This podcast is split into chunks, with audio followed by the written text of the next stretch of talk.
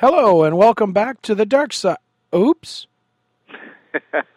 what are you doing? I I it's just habit, I guess. Yeah, the the habits are hard to break. It is, And it is. After doing something for so many times, I you it get into just a pattern. you get into a pattern. So I can so many times, I can just imagine what kind of patterns Dan and Dawn over at Erotic Awakening have by now. We'd like to send a shout out to Dan and Dawn of Erotic Awakenings podcast for their 100th episode. wow, That blows Pretty my impressive, mind. guys. Well done. Well done. Keep up the good work. You're one of my favorite podcasts. And the weird thing is, I just realized I've listened to a hundred podcasts from you. No wonder why you guys seem like good friends. Anyway, congratulations. Uh, we hope to make it to our own hundred sometime in the distant, distant, distant future.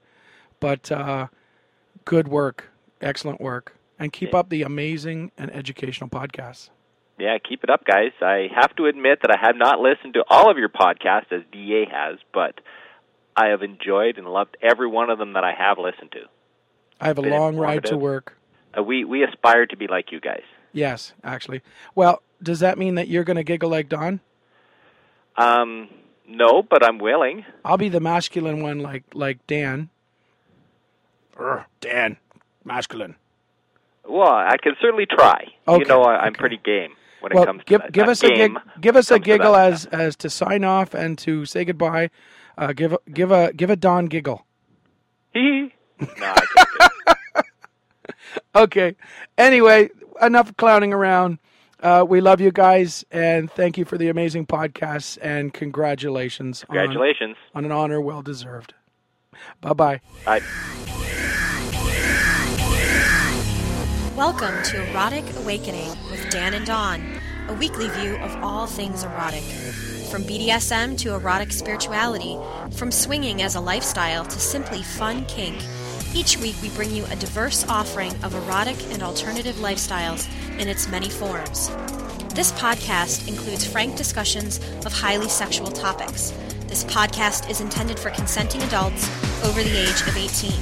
If you are offended by this type of content, we recommend you stop listening right now. Hi, Dawn. Hi, Dan. So here we are, episode number 100. 100. So I guess we've been doing this for a oh. couple of weeks now. A couple of weeks. Well, let's see. If, if we actually skipped a couple of weeks here and there, so we're at, we're on our, God, we finished two years. 100 episodes. That's two years. That ain't too bad. That's not too bad. And we still got plenty to talk about. First, uh, we do. I'll just say, just try to shut this up.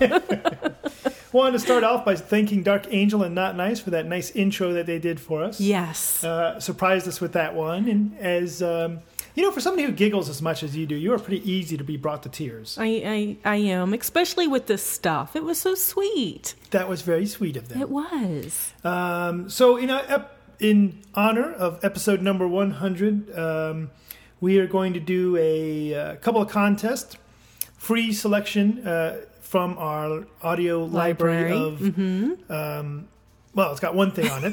The- but They have a selection, but it's one thing. a MP3 selection about leather history, and uh, that is from a uh, workshop that you and I did at the Monkey, Monkey Puzzle, Puzzle Club. Yeah, some time ago. You can win that or other fabulous prizes. As a matter of fact, we're going to be giving a couple Erotic Awakening T-shirts away as well. Nice. We'll go into that in a moment, and then later we're going to be talking with the fabulous Naylan, who uh, came on the show and did designing uh, to talk to us about designing a scene, and we'll talk a little bit about it.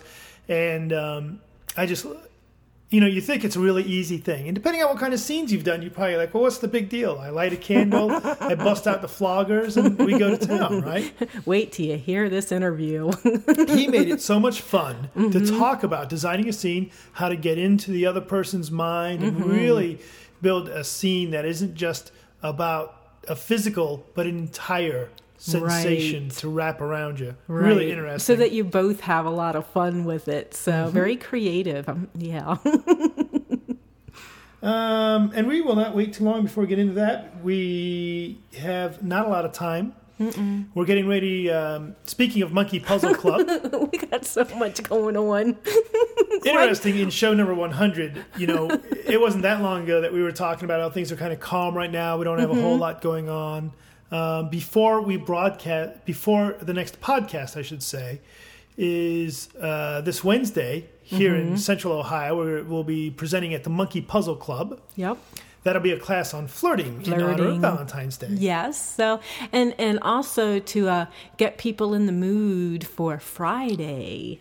So Friday we have winter wickedness. We do. and uh, we'll be broadcasting live from that event, which I think is a first time for a We think it event. is. At least yeah. for a kink event. I mean, this isn't one of those tech events where that Right, you have right. 18 people podcasting about it as they happen. No, this is, as far as we know, this is the first time for a kink event, and I, I'm just really looking forward to it because we're going to be set up behind a plate glass window right where registration's going on. Mm-hmm. So to me, it's just going to be neat. We're going to be able to see everybody that comes in. We're going to be able to wave through the glass. If people want to ask us questions, we'll be there to, you know, just to be asked questions or for people to give their thoughts on the upcoming event. sure. We'll have a couple of extra anything. microphones set up yeah. if someone wants to jump behind the mic with us and talk about it. What kind of great time they're having so far. Absolutely. So, and Winter Wickedness itself is going to be a great time. So, we've got, uh, oh God, just this weekend, forget all of February, just this weekend, we're going to be busy. So, we're not doing Scarlet Sanctuary this time, but um, there will be ceremony space set up. So, you and I will be doing a. Um, a legal wedding that's mixed with a collaring and a gifting of boots and a induction into a leather house and there's going to be a couple of more ceremonies going on that Mr. Sherry's doing and we're going to be podcasting and interviewing and all kinds of neat stuff. Yes, we will. And uh, And flirting and flirting. and flirting perhaps. and uh, Master Eric and Slave Amber, if you're listening, you've got three or four more days. Three or four more days. Not that I'm trying to make you nervous or anything. I think they're nervous enough on their own. they probably are. Uh, so here we are, show number 100. I want to mention that um, we still have, I think we have doubled our listeners in the last 100 shows from Nice. four to eight people. nice. Uh, if you'd like to tell people about the show or Mm-hmm. help us get the word out, you can do that by rating us on iTunes. Head over to iTunes and just give us a couple stars. Sounds you, good. You could give us five stars if you wanted to. That not- would be really nice. that would be awesome. You'd be fucking Mr. Awesome if you gave us five stars. You could be okay and just give us three. That'd be okay. Or you could Aw. be super awesome. yeah, super awesome. Don't make Dawn cry. so rate us on iTunes. You can also lick us on Facebook or tweet about us as us well. on Facebook. or twat about us. You could lick us or twat us. Either way, whatever you're more comfortable with. Awesome. So, but you know what? That's not all we've got going on in February. No? Why did we schedule so much before Dallas? so we got Monkey Puzzle Club this Wednesday. We've got Winter Wickedness this weekend. Um, a couple of weekends from now, we've got the Prestige Club where we're going to be doing um, an afternoon on sacred sexuality. So that's going to be a lot of fun. We are going to uh, pick up Karen, my other significant other, and uh, Scarlet Sanctuary co host, and we will head down to the Prestige Group and do a full day of sacred sexuality. Right, right. A lot of history, terminology, um, how to bring sacred sexuality into your life, into your scenes, um, some uh, examples and, and hands-on experience of what to try, and yeah, sacred touch. It's gonna be, it's gonna be a lot of fun. It is going to be a lot of fun. And uh, it's really interesting. And here we are, 100 shows in, to think um, we've had the opportunity to have some really neat people on the show. Mm-hmm. I just mentioned Karen. She's been on two podcasts, I Right. believe. We've had um, Julia, the rope goddess. Yes. that's my new name for her. Goddessy with the poetry.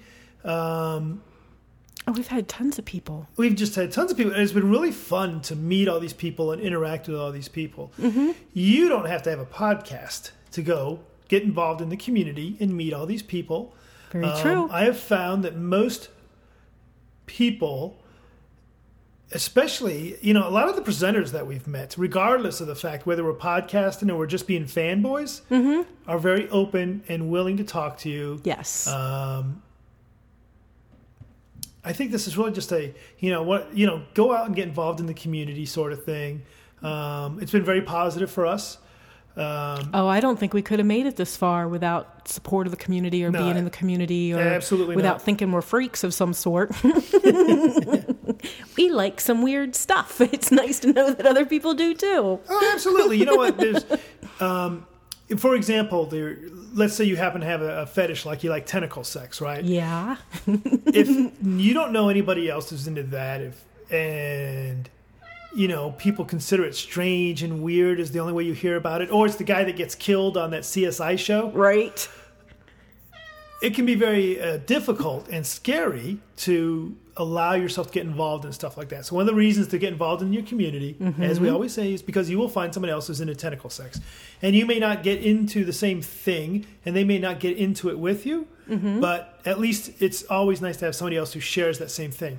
With power exchange relationships, Absolutely. it's huge for us to be mm-hmm. able to be around other people that are are in the same or similar dynamics that we're in, and to say, you know, what, you guys aren't that weird you know, we have the same kind of relationship and the same kind of problems and the same kind of joys. Exactly. So get involved. If you would like, so one of the first contests I want to mention is the um, Erotic Awakening Audio Library Selection. Nice. We have a, um, so what we did for the, as we mentioned, we went out to the Monkey Puzzle Club. We did a uh, presentation there on leather history. right. and some of the protocols and who gets to wear a cap. Right. It was a, it was a, your leathers. it was a lot of basic stuff because we were really presenting to um, the kink community, Mm-hmm. and this happened right after you were presented with your master's cover. And everybody was all interested. They said, wow, that was really weird. What was that about? exactly. And it gave us great opportunity to share some of this with the uh, more kink focused community. Mm-hmm. But we had some leather people there too, and everybody asked a bunch of good questions. Yes. Had some great feedback. Exactly. we took that presentation, we purdied it up with a bow and some music and stuff, and um, we put it in this little audio library, a little MP3 version. Yes. So that's our first contest a copy of the audio selection leather history, or leather protocol, I think we called it. I think that's what we called it, but there's a lot of history in there Mm-hmm. too. So, how can they win this MP3, this They can- audio selection? they can win this audio selection by tweeting erotic awakening as an, a hashtag and that's where you use the pound three and the word erotic awakening or shove it together to make it one word Mm-hmm. and the hashtag leather history Nice. and that's all you got to do and we will do a search for people that have done that and we'll pick one at random and you will get a gift certificate to get yourself some leather his, leather leather protocol audio selection Sweet. So, so all they have to do is to put two hashtags on there. yep Okay. but that's not a t-shirt Oh. to get the oh. T-shirt. Well, hold on. I'm gonna make. I'm gonna squeeze this out a little longer. So we're giving away T-shirts. We're gonna give away two T-shirts. Okay. Or two different ways you can get them. Sweet. But before we get that, you might want to get a hold of us for any other reason. You might. For example, you could find us on Twitter as Dan and Dawn. Nice. Or you could leave us a voicemail at 206 309 0054. There's all kinds of other ways to get a hold of us, like email or Facebook or all this other stuff. Head over to eroticawakening.com to find them all. Sweet. Um, do we have a question of the day today? Um, I'm sure we can pick out something. We actually have a list of questions. Well, I like this one. Throw a dart. I will throw a dart. I will throw a dart at you, as, Oh, no. and I will call it a scene. No. as long as I get to bend over. I seem to recall we saw a scene oh, yeah. in Chicago at one of the events up there. It was a person was in the corner with Yep. their they were naked, female person with facing into the corner of the wall. So you saw their back and their buttocks and the back of their legs. Right. And the scene was the people that were with this person, there's like three, I think three other people, took these blowguns Yep. and shot darts into the person. They were just little darts, but it was so cool. That that was that was something. That, that was, was something. that was different. It's it's not um it's it's kind of rare that we come across different scenes. Would you So call it edge play? I would. Yeah, I would have. I to. would. Yeah, just because of the dangers involved. So I would want someone to um have practiced on a pillow or something first, so they don't get me in the back of the head or something. Gonna say. would you be willing to bottom for a scene like that? yes. I noticed very little pause there before Very little pause. I was getting ready to put the caveat in of if I knew who the top was and knew I could trust them or whatever. But just the idea of the scene, yeah. I was yeah, gonna that say, just seems hot. As quick as you answered, you're already up tied to the St. Andrew's cross, and the first dart is sucking into your ass already. Yay. That whole get involved with community so you know you're not the only pervert. Was that the question of the day? When you get shot no, it wasn't. darts? I Oh, don't know okay, how we came up with that. The, the question of the day today is um, Should a beginning submissive only trust an experienced Dom? Now, for ourselves, I'm going to change the words on that. That's how it was asked. I'm Mm-hmm. going to change the words a little bit. Okay. Should a beginner bottom only trust an experienced top? Oh, okay. Well, that does switch it up a little bit. For some people. Now, some people For some like people. to use the sub dom as interchangeable for top bottom. Right. For people that are maybe new to the lifestyle, may not you know have all their terminology and gear yet. What we mean when we say a top bottom we're talking about a play situation. I am the person leading and the Mm-hmm. person swinging the flogger. I am the top in this scene. The bottom, the person receiving the flogging or the spanking or whatever kind of, even if it's a power exchange, like play scene. Right, right. The person leading it, the person receiving it. So, well, as the bottom, um, would I only trust an experienced Dom? And the answer is no. I mean, how are Doms going to get experience? It, it- when they're when they're new and young, they need to try it out on somebody. So, who are they mm-hmm. going to try it out on? Personally, I like helping new Doms. So, as long as they're willing to admit that they're new, mm-hmm. you know, if they go in it with the beginner's mind and they're ah. all, you know, just wanting to explore and, and allowing me to give pointers, or better yet, because I don't like topping from the bottom. Mm-hmm. I mean, I will if it's for a learning session or something, but if it's a scene, if you were there to let them know how to play with me, to me, that's it's just hot. Mm-hmm. And, and I would trust them. I've been bought in an auction before. Oh, and yeah, and someone that had never played before bought me. And I pretty much we negotiated and then I let him have carte blanche pretty much. Though it was it was at an event um, dungeon masters, you were there, you know, so it, I was still in a safe place. But he got to try it out and explore and see what he liked. And like I said, I'd given him a few limits, you know, mm-hmm. where he wasn't supposed to go. And, you know, and he honored those limits. And now I see him, God, that's been years ago. Uh-huh. And now I see him at parties all the time. And a very sought after Dom as well. Very sought after. So, you know, someone's got to give them the chance. But like I said, I, I just, I like them to say, hey, I'm new. right. And then I would trust them more saying, hey, I'm new, than if they tried to come across as an experienced person and then hit me in the back of the head. and you know what? Actually, that's happened before. Yes. Actually, that has happened before. Someone that um, convinced me he had a lot of experience. And then I found out it was all online. Yeah. Which is a little bit different, the kind of scene uh, Oh, that you can have on yeah, site. swinging the flogger online is a little different than doing it in person. and you know what? A bottom can tell. Yes. you know, the other thing I want to add to that, I think that's a great answer. The other thing I want to add is, is if you are a novice or new top, that's fine. Mm-hmm. Be okay with that. Make sure you you claim that, recognize that, be that new person, and say, "Yeah, I'm new to this," um, and don't try and give yourself more credit than you are. You know, than you rightfully should have, right? Mm-hmm. And allow yourself to be new. There's nothing wrong with being new. Experience that newness, right? Um, some of the uh, negative part about being around for a little while is you forget to, as you said, have that beginner's mind. You forget. Right. Uh, and Lee Harrington, who we've had, uh, matter of fact, a host on the podcast recently, taught me not too long ago the importance of continuing to go to classes. Mm-hmm. Even though you've been around for a little while, you just keep going to classes because you never know what you're going to learn. Right. So, So- that's very cool. So Agreed. wonderful answer, by the way. So, and you know, and I just had this guy pop into my head as well. That was in one of our classes recently, a couple of months ago, where he was upset because he is a new Dom and said he mm-hmm. couldn't find anybody to play with him. Oh yeah, I remember that. Yeah, and I just looked at. He goes, "Nobody wants to play with a new dom," and I'm sitting here thinking, "I do." There's actually a few of us, Sure. you know, that would love to, and you know, and later in the dungeon, even though I admitted I liked playing with new people, he didn't come and ask me. Yeah.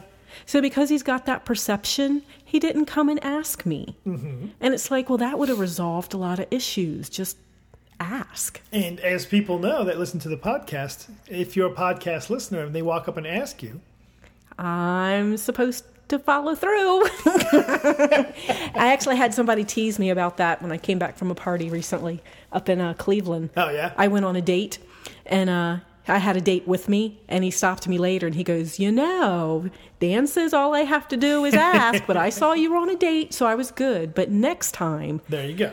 That would be called a rain check. yes. Um, well, we wanted. I wanted to say out real quickly. Uh, I got this bag.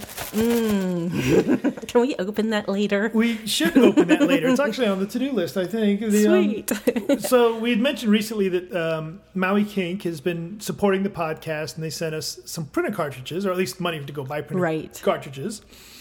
And they said, "Hey, how you know we, we keep hearing you guys say that you would be happy to do a product review. Mm-hmm. How about we send you something and you can tell people about it?" and we said, Yeah, yeah, yeah. We said, yeah, yeah, yeah. Now we can't do the product review yet because we haven't played with it yet. But Right. here's what they sent: they sent us a bag of rope, and now they sent us two uh, a paddle and a cane as well. Now the Mm-hmm. paddle and the cane are made out of bamboo. And you would think They're bamboo. looking. you would think bamboo would, to me, you know, if you tell me bamboo, it's going to splinter easy, it's going to fall apart. These fuckers are solid Yeah. and nasty. They're they're lacquered and they're they're yeah. There's no bendy to them. No, not at all. I did a little whacking of my own leg to see it. would- Yeah, it fucking hurt. You could have a bruise. This is why I don't bottom or top myself. Apparently, I'm pretty sadistic. and they also sent us 25 foot of rope, and they sent us this really neat rope. There is uh, yak rope, nice. coconut rope, I can't wait. and mohair. Mohair, which we found out Yes, from Um, a goat. On the pre-show, we said, "What the hell is mohair?" And somebody in the chat room in our little pre-show thing said that would be uh, Angora goat. That's yeah. That's what they said. I don't think that has anything to do with an Angora sweater. I don't even think it's called an Angora sweater. I, I might don't know. though. It sounds kind of familiar. So So there's the bag of rope. We'll be taking that to Winter Wickedness with maybe us, someone will contact us and let us know. or contact us and borrow the yak rope long enough to tie you up. Ooh. So you know, it's funny to talk about newbie doms Yes. or newbie tops. I'm a newbie. I'm a rope newbie top. I really don't know too much about rope bondage and that kind of stuff. Still getting used to that. Um, fortunately, you know, I'm okay with telling people, "Hey, I'm new. Can I watch you? Can you help me? Can you show me?" You know, that kind of stuff. And and there's some good websites out there as well. I think I've just thrown us back into the question of the day. Let's move forward. Move forward. it's okay. Um, I want to try the coconut. rope or the fruit. I want to try the coconut rope I, I want to try the coconut rope on you as well. and the bamboo paddles after you tie me up with the coconut rope. Is there anything in our toy box, either that we've just recently received from Maui Kink or that we've had for years that you don't want to try? No. Right. Hey, we still have a Lexan paddle that was gifted to us. We haven't tried either. It's going to be a busy weekend at Winter Wickedness, and we will try and try all those things. Um, so before we get into our primary topic, I do want to mention how you can get a free T-shirt. Yay! How do you get a free T-shirt? Thank you for asking. so um, there's two different ways, two different contests to get a free T-shirt. One of them, if you're into the Twitter Yes. or the Facebook, Okay. Go on to the Twitter or the Facebook and do the hashtag Erotic Awakening, Right. where that's the pound three and Erotic Awakening is one word, mm-hmm. and a random hashtag. And you can just go hashtag random if you can't think of one. Doesn't matter what it is, don't care. And phew, your favorite podcast episode. Nice. That's good. That's in 140 characters. 140 characters. Ought to be interesting. In Twitter, I, don't, I think in Facebook you can do as many damn letters as you want. no, there's a cutoff in Status check? Facebook Okay. too. Yeah, yeah, because I tried to do a long one today and it wouldn't let me. A link to the podcast would be a good idea as well. Wow, That would be, a awesome. lot to stick under 140 would characters. Be, that would be. And anybody who does that, uh, the of our eight listeners, three of them have Twitter accounts, so you have a 33% chance of winning Nice. a T-shirt. Nice. Uh, we'll pick one to get send them a free T-shirt, an erotic awakening T-shirt. And if you don't like the Twitter or the Facebook or computers in general, I don't know how you're listening to the podcast. A, but B, you can instead simply call into the podcast mm-hmm. and leave us a message, something that we can play on the next podcast nice. and we will pick one of the people that do that. Of the eight listeners, two of them have phones. So one of them may call in and they will win a t shirt. Do you know what that phone number is? The phone number is 206 309 0054. I feel like a telethon all of a sudden. I know. So, did you see me jumping in my seat though? I know it. I know it. Let me say it. So we have bamboo or uh, coconut rope. We have bamboo paddles. Um, Mm-hmm. We will be trying them out soon to let people know our product to review. Yes, we will. And we have a variety of other toys. So when we have a scene, do we just whip out the toys and start swinging? Oh no. When Not we usually. no, it really well. Sometimes we're a little rushed. When you and I were doing our flow testing not too long ago, trying Mm-hmm. Yes. to find your G spots and squirt testing, mm-hmm. you put. A, tell me how you would prepare the room for that. So, well, what I would do is um, light candles and set up some music and turn the lights down low. And since it was a squirting thing, I added towels to the bed and the floor and the wall. and then I put pillows down at the base of the bed since that's where you were going to be and just had it all romantic Right. looking. So, because that was our goal. And I would brush my teeth Mm-hmm. and put on a nice black shirt and my um, heart boxers and my goggles. And I would. all right, I didn't put on goggles. The goggles was for wishful thinking. or boxers at all. But No. that's besides the point. So you know what we're talking about is not just going after what you're doing, but actually building an atmosphere around what Right. you're doing, designing a scene. Exactly. Well, you know, even in the past, we used to have red rope lights oh yeah, around our bedroom because, you know, we sleep in our bedroom, we talk in our bedroom, we dress in our bedroom. You have to shift the energy a little bit. So, we talk you in know, our bedroom while I'm trying to sleep. Well, that's true too. Well, that's a different subject. but uh, you know, we would we'd turn on the red lights and, Uh-huh. and light the leather candle, the leather scented candle. Oh, yeah.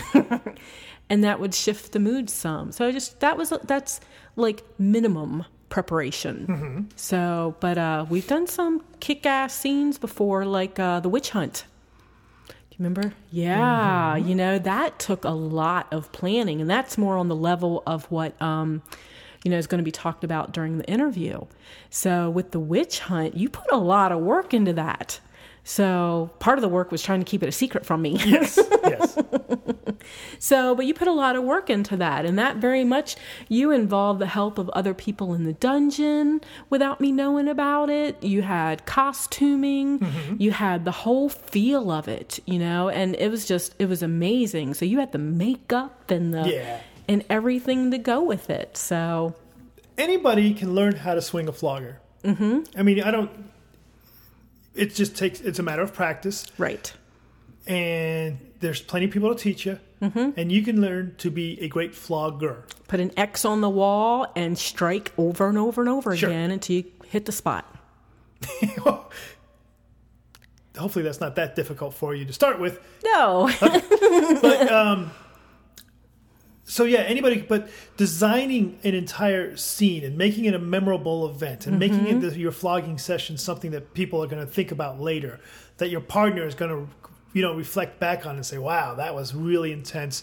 That entire event had me going. Yes. is what we're talking about with uh, our interviewee tonight. Mm-hmm. Uh, we first met Nailin at a, uh, well, in fact, at one of the events right here in Columbus. Right. Um, I don't remember if it was the one where everybody was frozen or the one where everybody was baking. I'm not sure. But it was, it was one of the Adventures in Sexuality events right here in Columbus. He was one of the speakers, Mm-hmm. and um, very impressed with that presentation. So we managed to track him down, and we got him to talk to us about designing a scene. Yes. And and, and I tell you, it, it takes the idea of you know just putting together a good beating mm-hmm. or whatever kind of scene you're into mm-hmm. to another level. Oh yeah, he uses a little bit of the the psychological stuff as well, you know? What do you want? When you say you like this, what does that really mean? Does that mean that you like this? Mm-hmm.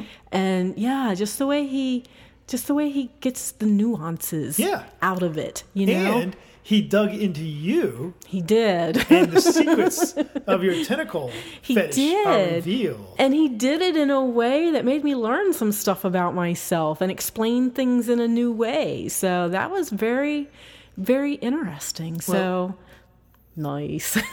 with lots of giggles. yes. Uh huh. So, but it was octopus shaped and it had little tentacles, and I just thought that was cute. Nice. You're hearing uh, Dawn little- talk to our guest tonight, Nayland. and before we could even start the interview, Dawn's gone ahead and started talking about tentacle sex to a complete stranger. No surprise to our podcast listeners. Regardless, Nayland, thanks for being on the podcast. I'm happy to be here, and Now, I'm and I'm uh, happy to learn about a pocket calamari. So I'm. Pocket calamari. I like that. Uh, Nayland, uh, Dawn and I first met you back he- in um, a year or two ago here in Columbus, Ohio, when you were presenting in um, one of the Adventures in Sexuality events. Mhm. And uh, I said, "Oh, don't you remember me? I was the one fawning over. Oh, that was a great presentation, Alan." And um, and oddly I- enough, I, can't believe you don't remember one of the hundreds of people that do that. But that's fine. And No, no, I, pod- I remember the I remember the ones that uh, you know that look at me with a sort of disappointed air. Those are the ones that, that I can't get out of my mind. as fellow presenters, we totally dig that. um, so we asked you on the podcast today to talk about designing a scene. Uh-huh. Now, um, I think a, a lot of people come uh, think of it, you know, when we talk about a scene that, um, you know, what is there to design? You grab somebody, you bend them over, you grab a toy, you start swinging. Right. Mhm. And we've got a lot of um, um, new listeners, amateur. I don't want to use the word amateur, but you know, people just getting into the scene, and like Right. Dan said, you know, they're like, "Oh, we were supposed to design something." Uh huh. So, so I take it that you're um, under the impression that there's more that we could be doing other than just bend them over and start swinging. I, I think it's true. Um, I, I actually I teach a class on this, and um, and the way that I sort of frame things in the class is that um, uh, it's I do it from very selfish reasons. Um, I'm a person who uh, believes that BDSM is in many ways almost like a kind of performance art. Um, and uh, and and that's what I do in my other life is I'm is I'm an artist, and so I really approach um, the way that I play with people in the same way that I approach making a piece. And so um, this idea of designing a scene or sort of putting it together is really my selfish way of trying to get there to be more interesting, weird, kinky, artistic people out there for me to play with. Okay. So, um, so, so that's the, sort of the approach. But I think that um, uh, one of the things that I try to talk about in in the class is that um, a lot of times uh, you hear phrases in BDSM like uh, like negotiation or role play or things like that, and it's very easy for people to get sort of um, nervous and hung up and kind of put off of those things um, because um, there's certain things that you can do with someone with very little planning, um, but uh, there's ways that you can go much deeper with that person if you do actually plan a little bit. And Okay. I, I think one of the ways that people get hung up is that we're really taught early on that sex is this natural thing that you should sort of know how to do it. You know, since it's sort of an animal thing, you should have it figured out. Um, but the truth is that it's like dancing together. Um, you need to actually develop some level of conversance with your partner and some um, degree of rapport and skill if it isn't going to be just sort of perfunctory. Oh, that makes a lot of sense. And the funny thing is that I, we, I think Dawn and I approach it from a perspective of um, making your scene more sensual. Mhm. But I think it might just be terminology that we're using because we talk the same uh, language as far as getting deeper into a scene. So, Mhm. so when you talk about designing a scene, is this the sort of thing um, that you hold back for just your long-term play partners, or do you put that kind of energy into someone you might be playing with only once? Um, it it really depends on what it is that we're going to do. If somebody, if I if I talk to somebody, and they really uh, and they really like getting hit, and that's pretty much it, um, then I can do that pretty quickly. Um, there's still some questions that I would ask them, but uh, but for the most part, that's a pretty easy thing to determine. If it's going to be anything that's at all psychological, and that's um, a, uh, a a huge turn on for me is psychological play, then that really requires um, a longer conversation. So basically, I have a five point uh, easy action plan for how to put together a scene. Um, so, do you, do you, should I give you the five points? If you don't Yeah. mind, I'll yeah, walk you through the five if you don't points. mind. Okay. So I've got a quick question for you though, before I Sure. forget, um, and you'll probably answer it in the five points.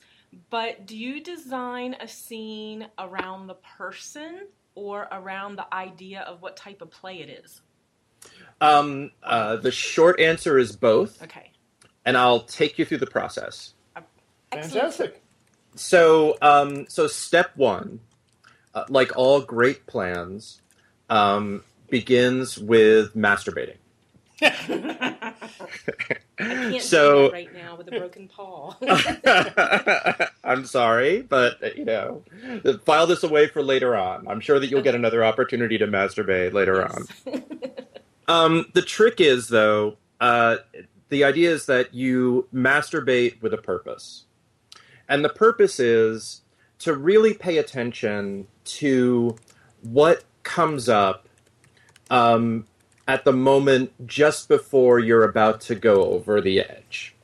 You know, so Ah.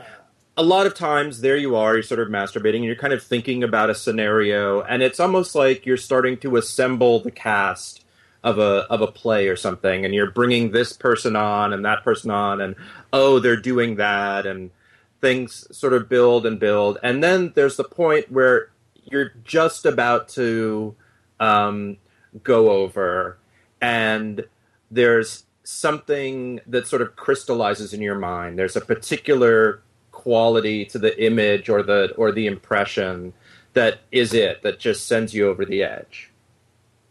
So the first thing you do is pay attention to what that is. Like like note what it is that really di- did it for you that time. And think about other times when you've masturbated like wh- what does it? What's the thing that really does it for you? Very cool. So that is going to be your goal. That's the thing that you want to get to in the scene is that that particular thing. Um, so one of the ways that you get to it is step two, which is research. You sort of ask yourself, um, what is it that uh, that reminds you of that uh, of that image? Like, where have you seen that before? And often, a good place is to think about like movies or TV or or um, or books you might have read. Um, so, uh, uh, if I if I may, if one of you wants to wa- sort of wants to to be the experimental subject here. Um, Hey, we're gonna do rock paper scissors real quick. okay. Dawn's the experimenter. okay. So Don, Yes. what's what's something that really does it for you? What's something that you that that uh, is super exciting for you when you think about that thing that's just great that just sends you over the edge? Kind of what is that? Mm, wow, there's actually a lot of things. Well, tentacle sex right now. Okay. so, but but what is it about tentacle sex? Oh, that one's easy. Um, it is the uh, forced aspect of it. So, and what I what I figured out recently was is that it's is the forced aspect with an alien concept. Okay. So, yeah, it's the whole um, yeah legs spread apart and there's nothing you can do about it, and it's a beast you don't know how to communicate with, and things like that. And Uh-huh. what and what she's expressed to me before is that it because it's not just uh, uh, a mock rape. Yeah. You know, Uh-huh. it's not some guy; it's some Right. alien creature, which makes it so easily to lock into a, a. Oh well, I guess I'm just a poor helpless human against this this beast. Right, where where men could actually like say words that might trigger me or something Uh huh. in a in a mock rape scene like that, and an animal could not. So Right. you know, and and I'm not into bestiality. Well, I, well, never mind. That's a different. oh, I have to think about that one. I'm thinking tentacles. Yeah. Right. Exactly. so, but She'll anyway, be- so that's She'll be masturbating to octopuses later to see if that actually fits into her. But so we have a, we have a re, we have some research. okay. There you go. So, um, so in other words, there's no remorseful tentacle monster the next day right. Oh, nice. like, "Oh, I'm I'm really sorry that I did that. I was drunk," and you know, right. So you're just going to get used, and that's that. There's, you know, okay. So, um, think about um, what uh, uh, where you've seen things that remind you of that. Like, do you have a particular um, a particular movie or something where you saw something like that? I guess that would be how's it pronounced? Hente. Uh huh. So like um, that sort of cartoony. La Blue Girl, I think, is the movie she is referring to. Uh huh. Yeah, yeah, it's a whole monstrous beast that comes out with the yeah. Right. There's that one that's like uh, uh, that's some unpronounceable word in Japanese. It starts with a U or something. There's I just remember this series from years ago that kids Yeah. turning into demons, lots of tentacles everywhere. yeah, that's probably the same one, or they've all got the same theme. okay, so um, so we have that. We have um, what's important there is that you talked about the um, the feelings of the sort of alienness, the un- the inability to communicate, um, things like that, which are which are things that um, are could be useful later on. okay. Uh, um, the other thing that I always ask someone if I'm going to play with them is, um, well, uh, first I ask, okay, what are there's that scenario, but what are like five things that you love to do in a scene? Like what, like five activities? Like it could be impact, it could be bondage, it could be what are what are just some things that you just love to do? Okay. Um, punching. Uh huh. Um, so things like impact, punching, caning, Uh huh. paddling, things like that. Uh huh. Uh, slut, slutty play, kind of like um, fisting. Okay. um, that type of realm. Absolutely being dominated. That makes any of those things work. okay. Um, that's why it's actually hard to to uh, think of certain things because the whole dominated part has to be involved in there. Well, that's that's okay. Um, we we figured out that you're going to be dominated, so don't Yes, worry exactly. about that. We're we're trying to hone it in a little bit on some stuff that you like to do. So punching, Mhm. um, uh, Paddling, paddling, impact like that. right? Um, the the uh, sexual. did we say bondage? Yes or no? um, bondage to a degree. We use psychological bondage more than we do physical Okay, usually. Cool. So, um, but I'm sure that could be part of it easily, especially in a tentacle sex fantasy. That's you know the whole part of it. well, you were just talking about that being immobilized and open and being unable to do anything. Okay. Right. So that would make the scene work. Absolutely. Okay. Um, so uh, then I would ask, um, what's what are some deal breakers? What are some things that if they happen in the scene, you walk? Hmm. Um, see, usually that's language. That's why. Uh-huh. That's why I like the whole alien aspect of it. So someone Um, talks, you you Uh, at the it's scene, word- forget it's- it, you're it's, gone. It's specific words. So Uh-huh. not not just talking, but specific words. So, um, yep, age play definitely a deal breaker Okay. for me. You know, I understand it. Everybody Right, else, right. That's just me. The smell of alcohol, Uh huh. um, as in liquor, alcohol. Uh huh. So, um, not much else. See, it's it's the Okay. yeah, like I said, a lot of it would be covered with words, Right. degrading words, um, things like that. Okay.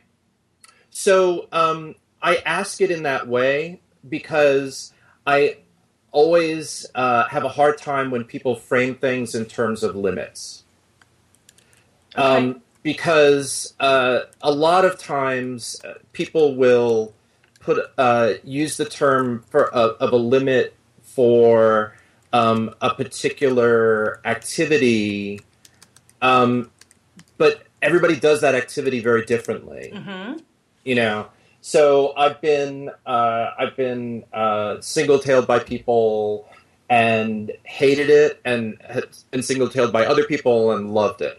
Oh, absolutely. You That know, so- that- so that's why i always feel like when it's a deal breaker um, we've just negotiated right?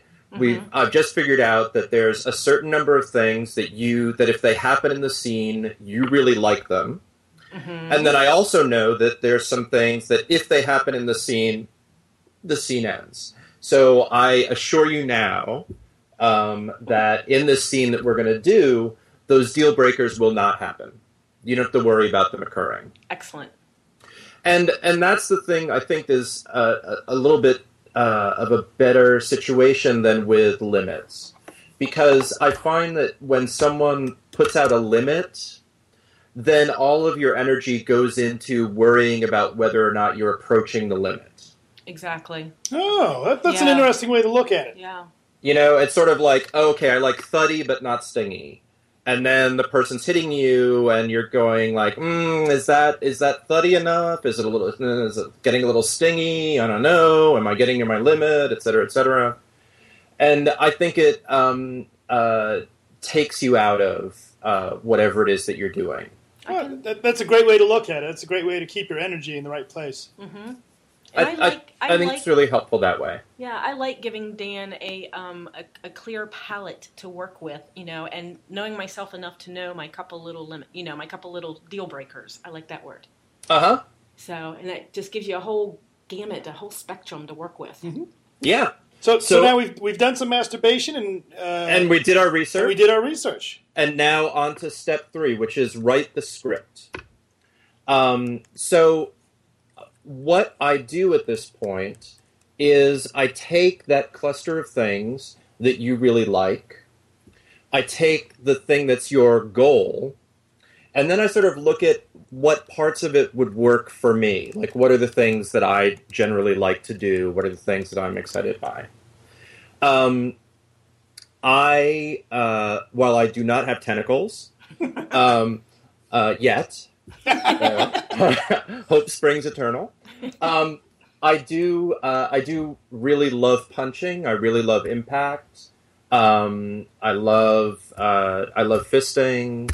Um, uh, I, I like that sense of. Um, uh, being you know that that sort of communication being cut off and be and sort of uh, there's an interesting way of being able to hook into being a really cruel uh, top at that point because you can um, the possibility of empathy isn't there so it's interesting to kind of be able to put that away that's Mhm. something that would work for me um, so uh, I start to think about what's a scenario where those things could happen.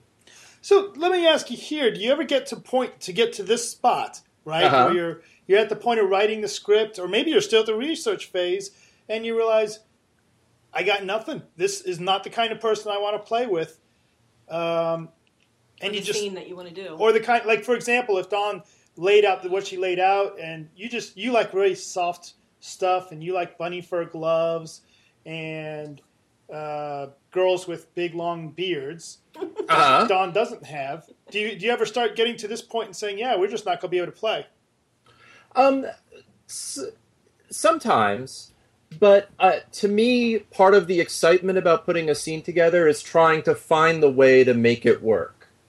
Okay. Okay. And and so a lot of times there'll be things like, well, I never really thought of that in that way, but we'll we'll see what happens.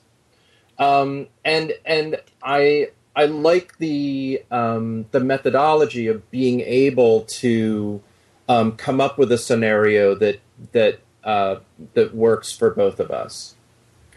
Um, and I, I think one of the ways of doing that is not being too wedded to a kind of script. Like often people think about um, script in terms of like a bad porn movie or something, Right. right? So I'm supposed to now imagine like, um, uh, halt, Earth Woman. Now you are at the mercy of my tentacle empire. And you know, and you're supposed to be like, oh yes, oh I am helpless in your freeze ray or whatever it's going to be. You know, Yeah. both of us- work.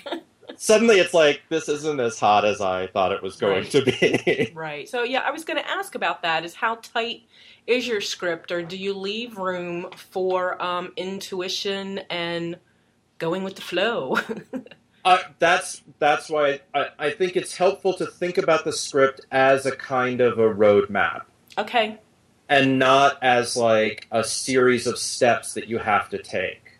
Um, so if the if the roadmap is that you're going to be immobilized and violated by a force that is not going to speak to you, is not going to be empathetic, is just going to use you, Mm-hmm. then there's a lot of ways that we can make that happen Sweet. without having to necessarily don a particular costume, Right. right? Exactly. So, um, so uh, that brings us to step four, which is play the scene. And I use play both in sort of the acting sense, but also in the sense of like a sport. So the the things that make like a good game or a good sport are two things. You have to have a set of rules that are comprehensible to all the participants um, so that there's a certain limit on the amount of things that can happen in the scenario mm-hmm. and then you also those that set of rules has to be um, flexible enough so that there can be unexpected outcomes Because there usually are. right. So so it's like um, if you think about when you're a kid and you play with other kids, it's really frustrating when you have someone who um, changes the rules all the time, right? Mhm. Like, oh, you're it. Okay, now this is home base. No, wait, no, this tree is home base. No, run over here. No, no, no. no. you know, after a while, you stop playing with that kid right. because um, the rules are kind of meaningless. Similarly, if um, everything has to proceed in one particular way, um, then there's no um, then you can see the outcome from the beginning, and and it's not exciting. You know, so when you think about something like basketball, it's a great game, and so many people get into it because um, the rules are comprehensible but they're flexible enough that you don't know the outcome at the beginning. Makes sense. So that's the spirit in which you should sort of play the scene. Now, to me, if I'm thinking about this scenario for you, Mm-hmm. we got to figure out a way to get you immobilized. It seems to me like there's a certain sort of um, textual, uh, te- text, uh, certain sort of texture thing um, about the tentacle that's probably exciting for you. and there may be a number of ways of doing that. I'm thinking like, okay, if we have some rubber gloves and those are filled up with a kind of gelatin or something, um, that you know, and so if that's happening, then we got to figure out a way that you aren't necessarily seeing that, Right. right? So that means we're going to have to figure out a way to blindfold you. Um, once we blindfold you, it becomes a lot easier. You know, suddenly it doesn't just have to be me doing this to you. We could bring in any number of other people. Please do. Yeah. 'Cause- Eight arms, yeah. exactly. You are Exactly. so getting me laid tonight. I don't. Yeah. This is just, So I think I, I sort of like the idea of you being able to identify like one limb and then oh okay there's the other limb and then suddenly wait wait there's another one and another one. You know that could be like definitely a way that it could be fun for you is trying to figure out like exactly how many uh, how many tentacles are involved in this scenario. Nice. right? Hmm um, and then we and then uh, we you know we we get you to that goal of being the you know being helplessly violated by an alien force and then we kind of got to figure out how to get you sort of out of that um, that would probably require a little bit more uh, a little bit more conversation but you know all those people come back from those abductions and they're just sort of by the side of the road and somebody picks them up and they have a tale to tell. So maybe that's the way it all sort of resolves itself. Nice. Anal probe. Right, exact. Oh my God, so much probing. Hey. Um, oh, Now, bef- yum. so, be- before we leave this point, and I guess this is somewhere Yeah. in point three and four, uh huh. in designing the scene and writing the script and setting rules, although your rules are flexible, Uh huh. is there any concern that you're limiting the creativity of the scene? That we've we've got our likes and our deal breakers, um, but let's say in the middle of our tentacle sex, um, somebody happens to be walking by with a hot hot caramel sundae, and you're like, oh, well, here's the alien spit. Yes. Oh. So Uh, does your when you write the script, do you do you feel bound to stick to it, or is there some room for inspiration along the way? I think there. I think that's a great point, and there definitely is room for inspiration along the way, and and and partially one of the reasons why we have why we spell out the deal breakers is that um, we have the assumption that okay, here's the things that um, you always like to have in a scene, and those are going to happen. You can feel good about that. Here's the deal breakers. You know that those aren't going to happen, and then anything else that happens in there, we're going to see what we think about it you know so there's so there's there yeah it might become like you know you might get impregnated with like alien baby. That might happen you know? Um the you know what's the thing that was on futurama? These aren't tentacles they're genitals. Um, Not So- Zoidberg, was it? Um, so you know, there's a bunch of other things that can happen as long as they're not the deal breakers. You know, Okay, Um, okay. and and so yeah, that's I think one of the fun things is getting to see all of the possibilities that how it can play out. And I have I have an example that I'll that I'll present later on, but Okay. um, good. so uh, so there's uh, let's see okay so um, that also brings me to um, uh, step five which is um, process and repeat so um, after uh, you know after a reasonable amount of time after doing the scene you sort of wrapped it up um, sit down and talk about how it went. Talk about what went well, talk about what didn't work. You know, so it could be, well, when you started, you know, uh, when it was clear that I was going to be impregnated, you know, with the alien spore, that wasn't so much fun. But when the alien was spitting the heart caramel on me, that was amazing right. you know and and go through that process um now, a lot of times people ask me, you know, okay, you're having all this conversation. If somebody's bottoming, does that mean that they're sort of topping from the bottom? Yeah. And um, I, I don't really believe that. Um, I'm personally a switch, but as you know, at the times when I'm dominating someone, I want to know what's going on with them. Right. Uh, even if it's just about giving me more ammunition to use against them later on. but you know, if there's something that's problematic for them, I want to know it. I don't. I don't regard that as an affront to my authority. Um, if they if they tell me that something isn't working. See, and I always see these as a potential of learning about self process yeah. as well. So for me to be able to vocalize something after a scene, something I've learned about myself, you know, maybe the hot caramel felt like vomit and I don't it doesn't do it for me, you know. Right. I'm going to right. know that later. yeah. no vomiting or, on me during a scene. yeah. Well, um, and to to flip that into the other direction of um, the positive, mm-hmm. for me, the best um, at times I've ever had in kink, and it's and the reason why I, I do it is the moment where I'm having this incredible time, and I'm like, oh my god, I never thought I would find this hot, mm-hmm. but I totally am. And and then it's like, okay, what's that about? What like why am I now finding this aspect of it really arousing?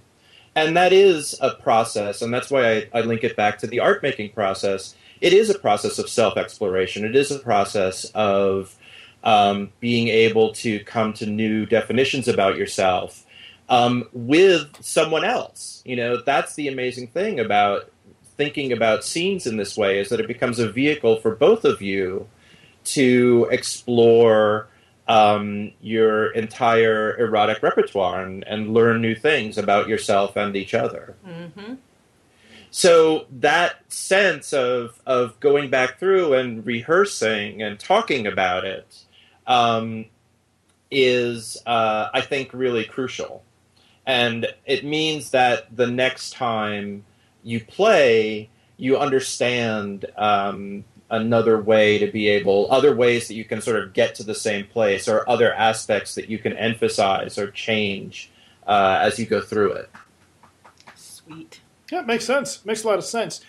Would you could you put the same would you apply the same five points to something that obviously a tentacle sex scene well it's going to take a lot of designing. It's going to take a lot of forethought to uh-huh. to pull something like that off but what if it's you know somebody wants a scene a little simpler than that? Something like, oh, I just want to be a cathartic flogging, uh-huh. or something like that. This you could still apply these same steps to uh, a scene like that as well. I assume. Sure. Um, a lot of times, like for example, um, I, have done it with people who are really uh, say that they're into um, like objectification. Mm-hmm. For example, I had someone who uh, so that they were into objectification and that they were sort of into bondage. And so I was asking them, okay, well, what about objectification is is hot for you? And they had a really interesting response. They were saying like, well, I like to be useful. Huh. Um, and and I like to think that I'm fulfilling a function. Mm-hmm. For me, being an object is not about being less than um, somebody else. It's about being. It's about being like kind of the best at what I can do. So I, you know, I I did this thing where that person um, in uh, was uh, my footstool. Yep. You know, and but the thing about them being my footstool is that they needed to know that they were really good footstool. Right. Right. You know that they were, um, and and so I was able to um, objectify them, but also kind of show them off a little bit. You know, right. um, and and that so it it doesn't necessarily.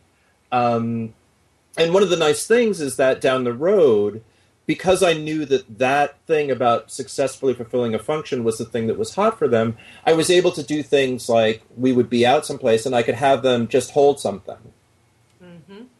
And uh, and we could do a little sort of DS thing that was about, um, you know, I could say to them like, I know I can trust you with this. Hold this. You know, hold my camera. Hold this. Or and and it would be something that would almost be sort of undetectable to uh, to someone else looking at it from the outside, but was about um, touching and acknowledging that place that was really uh, exciting for them. Yeah, that makes my heart mushy. I really like that scene. Just little simple stuff like that as well, you know? Yeah. Yeah, yeah. I mean, it, often that can be sort of the hottest because you can do it in public and it doesn't it's it's not like you're, you know, asking everybody around you to consent or something Mm-hmm. that but that you develop a kind of private language with the person of like what that really means. Yes. So, Yeah. agreed. So that's that's a really fun thing. Um, and you know, then also you can do um, kind of much more elaborate things with it. And um, I'm I, one of the things that I feel lucky about is that um, over the time that I've been doing this, I've I've developed uh, some. You know, I have some people who I, I basically call co-conspirators, and you mentioned Lolita, and she's one of them, and um, uh, you know, there's uh, there's a couple of others. Um, I can actually tell you about uh, a scene that um, she uh, put together uh, for me, actually, uh, where I was bottoming to her, and and it was kind of a great um, a, a, a great version of this. Do tell, Um, do tell. Uh, we did this a couple of years ago at um, at a play event that uh, at one of the camps. So it was an outdoor event, um, and one of the things um, I I I like uh, I myself like some objectification. Um, I like some humiliation play, and I also um, really like CBT. And uh, so she uh, put together the scene where um, we were out at a craft store. We were at like a Michael's Crafts, um, important location for all your kinky needs. uh, uh, and uh, we she bought like a bunch of those, um, you know, those glass uh, marbles that you put in vases. They're sort Yes. of, um, you know, to hold plants up. So she got a, a, a few bags of those, and we went to camp and uh, and she bought. Uh, it was weird. I couldn't tell exactly what was going on. She bought traffic cones, and she bought a, a few other things, and I was like, "What the heck is going on?" So she brings me over to um, this uh, to one of the roads, and at this camp they have a, ca- a cab service, right, to get you from one side of the camp to the other. There's these golf carts The to golf bring cart. you around. right. I know where you're talking about. Yeah, Go ahead. exactly. So, um, so she brings me over, um, handcuffs me, and then uh, she has a little, uh, she has a metal bucket, um, which she attaches to a ball stretcher that I have on. Um, and uh, and we have another couple of friends join us, and they have a big long um, bamboo pole that's like about eight feet long. And basically, uh, we set up a toll booth. And so, for anybody to use the road in a direction, they had to make a deposit in the in the toll, which was the bucket, and the and the tokens were the glass uh, were the glass yeah. marbles. So once they like dropped something in the bucket, they you know um, the the gate lifted and then other and then you could get through. But it's hooked to a ball stretcher. On How me, yes. Ingenious.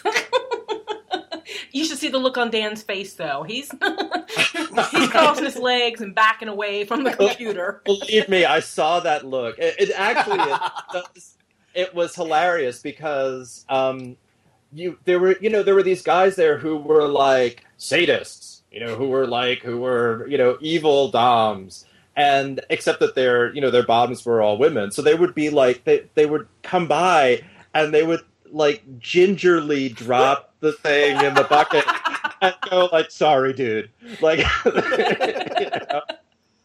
and then you would have these other people, like you know, somebody came by in their truck and they were bringing a lot of stuff through, so they wanted to like deposit a whole rock. Oh my You know, god. like, could I just use this as E-ZPass and go through a number of times? People were like lining up and going through and then coming back and going, you know. So Wow. I mean, so this is exactly you know what I mean by here's a situation where the rules were really clear to everybody, hmm um, but there were all of these different ways for people to play with it. Absolutely. Very cool. Kind of neat because I can picture the environment and see the pole. And, Yeah, yeah, yeah. oh, Yeah. excellent. You see, I would not have gone through that. I would have gone around, and I would not have paid the toll for you. I would have been, dude, I'm there for you. I will stay on this side of the street. I'm okay over here. I don't need anything over there. Uh, but really, that's probably not what you wanted out of that scene anyway. Well, you know, at a at a certain point when you're bottoming, it's not so much about what you want, right? Exactly.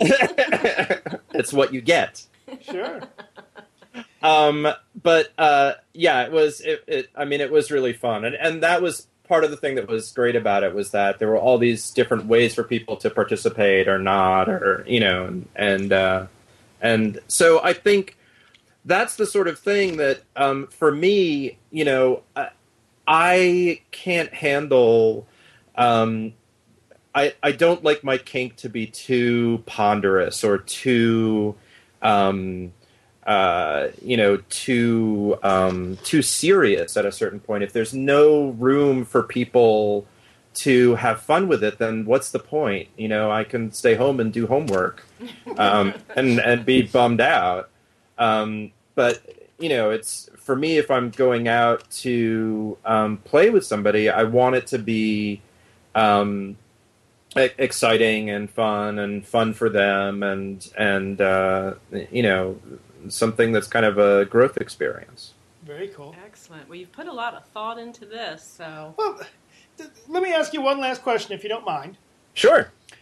sometimes I'll go to events and I'll see uh, and good people, good friends of mine, but they'll have like six play scenes set up in a single night, Uh huh. And they'll wrap somebody up and they'll beat them and take them down and sponge them off and move them on and grab the next person and then et cetera, et cetera. And that's not to say that these are good or bad scenes; it's just the way they do it. Do you ever Uh-huh. get, do you ever get people that scene like that look at you and the amount of effort and forethought that you put into scening, and have them look at you and say, "Man, you, you just don't get it." you're doing too much work. I, I it's I think it's true that there are people that um, probably uh, are are not interested in playing with me because they don't know exactly what they're going to get.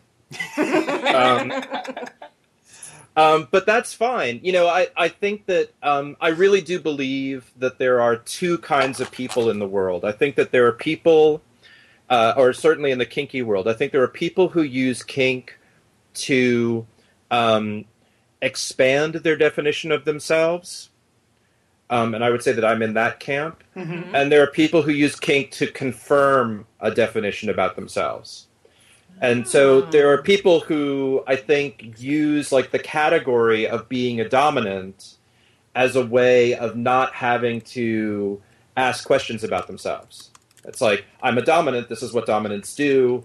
I'm with a submissive, this is what submissives do. We don't have to ask any more questions. We know what the rules are. This is how it all goes. hmm Um, and for the and and I'm not one of those people. And for and and I've played with people like that pretty uh, you know early on in my time in the scene, and and uh, and it wasn't satisfactory for me, and it wasn't satisfactory for them. So I don't think that that's wrong. I think that people just use it for different different sorts of things. Right, right. I agree.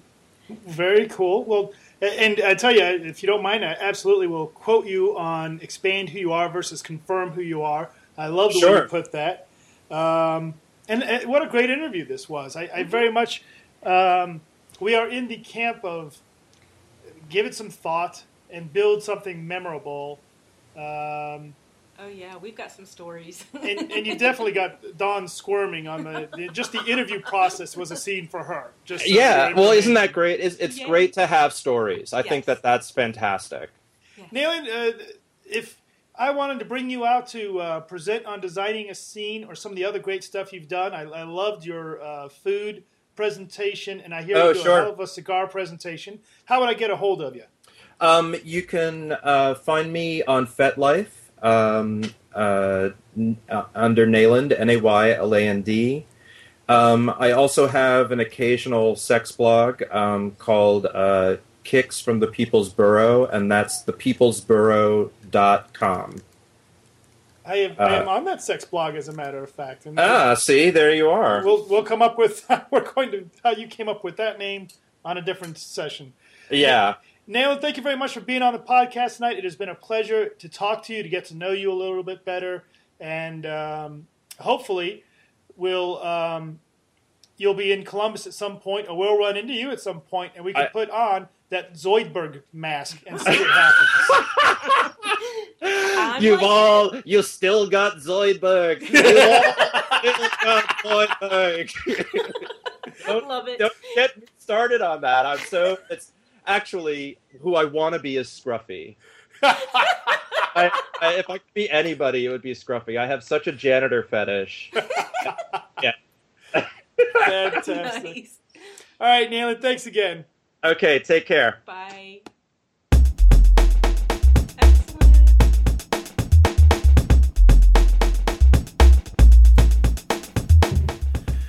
Adventures in Sexuality is sponsored in part, or also you could say, Erotic Awakening is sponsored in part by Adventures in Sexuality, Central Ohio's kinky fun group.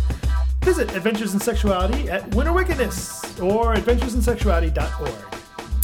Want to be a part of Erotic Awakening? Want to share about your favorite kink, an event, podcast, or book?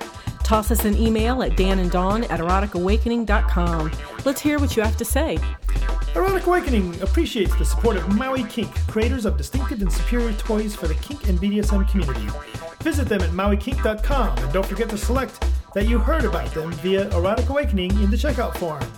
Did you know you can buy an Erotic Awakening t shirt or various selections from the Erotic Awakening audio library? Visit the shop and support page on the Erotic Awakening website. 100% of what comes in from the audio library sales goes to our Title Defense Travel Fund. The dollar we make when you buy a coffee cup goes to printer cartridges for the podcast. Thank you for your support. Fuck the contest, just go buy it yourself. Exactly. Erotic Awakening is proud to support the Leatherheart Foundation, a nonprofit charitable organization dedicated to assisting those in need within the kink and leather community. Find out more at leatherheart.org. And music heard on Erotic Awakening is provided from the Pod Show Podsafe Network. More information at music.podshow.com. Dawn, it's been 100 episodes. Thank you. 100, yeah. Thank you for sitting across the microphones from me. Thank you. I like seeing your smile. Bye, Dawn. Bye, Dan.